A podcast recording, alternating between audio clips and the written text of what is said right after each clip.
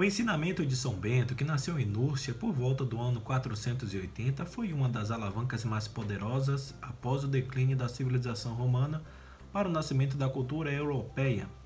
É a premissa para a difusão dos centros de oração e de hospitalidade. Não é apenas o farol do monacato, mas também uma fonte providencial para peregrinos e pobres. Eu sou Fábio Cristiano. Hoje é sábado 11 de julho, dia de falar um pouco sobre a vida de São Bento de Núrcia, o Abade. Sejam bem-vindos ao Santo do Dia.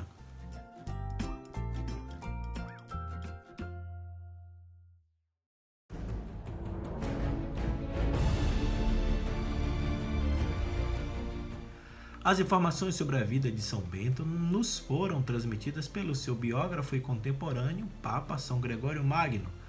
No livro que enaltece o seu exemplo de santidade de vida, ele não registrou as datas de nascimento e morte. Assim, apenas recebemos da tradição cristã o relato de que Bento viveu entre os anos de 480 a 547. Bento nasceu na cidade de Núrcia, província de Perúdia, na Itália. Pertencia à influente e nobre família Nícia e tinha uma irmã gêmea chamada Escolástica, também fundadora e santa da igreja. Era ainda muito jovem quando foi enviado a Roma para aprender retórica e filosofia. No entanto, decepcionado com a vida mundana e superficial da cidade eterna, retirou-se para Enfide, hoje chamada de Afil, levando uma vida ascética e reclusa, passou a se dedicar ao estudo da Bíblia e do cristianismo.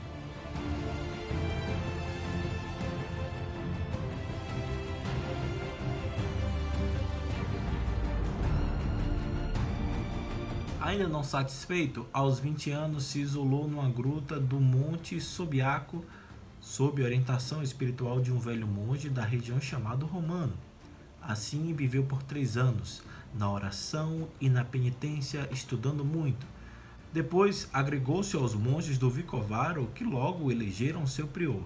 Mas a disciplina exigida por Bento era tão rígida que esses monges indolentes tentaram envenená-lo.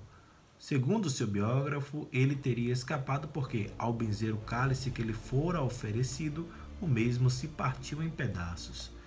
Bento abandonou então o convento e, na companhia de mais alguns jovens, entre eles Plácido e Mauro, emigrou para Nápoles. Lá, no sopé do Monte Cassino, onde antes fora um templo pagão, construiu seu primeiro mosteiro.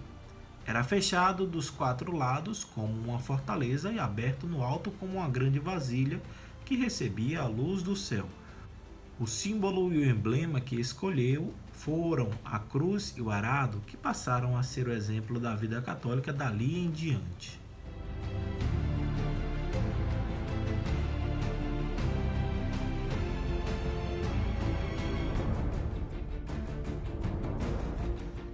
As regras rígidas não poderiam ser mais simples, ora et labora, ou ora e trabalha, acrescentando-se a esse lema, leia, pois para Bento a leitura devia ter um espaço especial na vida do monge, principalmente a das Sagradas Escrituras.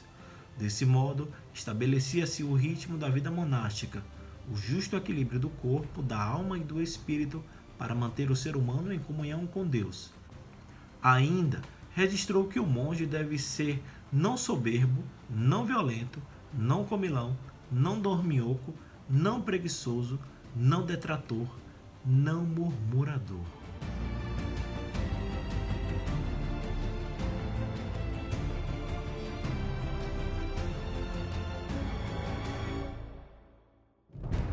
Oração e o trabalho seriam o caminho para edificar espiritual e moralmente a nova sociedade sobre as ruínas do Império Romano que acabara definitivamente. Nesse período, tão crítico para o continente europeu, este monge tão simples e por isto tão inspirado propôs um novo modelo de homem, aquele que vive em completa união com Deus através do seu próprio trabalho, fabricando os próprios instrumentos para lavrar a terra. A partir de Bento criou-se uma rede monástica que possibilitou o renascimento da Europa. Celebrado pela igreja no dia 11 de julho, ele teria profetizado a morte de sua irmã e a própria. São Bento não foi o fundador do monarquismo cristão, que já existia havia três séculos no Oriente, mas merece o título de pai do monarquismo ocidental, que ali só se estabeleceu graças às regras que ele elaborou para os seus monges, hoje chamados beneditinos. Além disto, São Bento foi declarado patrono principal de toda a Europa pelo Papa Paulo VI em 1964, também com justa razão. Muito famosa, a sua oração contra as tentações do maligno é muito conhecida do povo cristão, presente no sacramental da medalha de São Bento. A cruz sagrada seja a minha luz, não seja o dragão meu guia. Retira-te, Satanás. Nunca me aconselhes coisas vãs.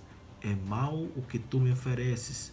Bebe tu mesmo os teus venenos. São Bento de Núrcia, rogai por nós.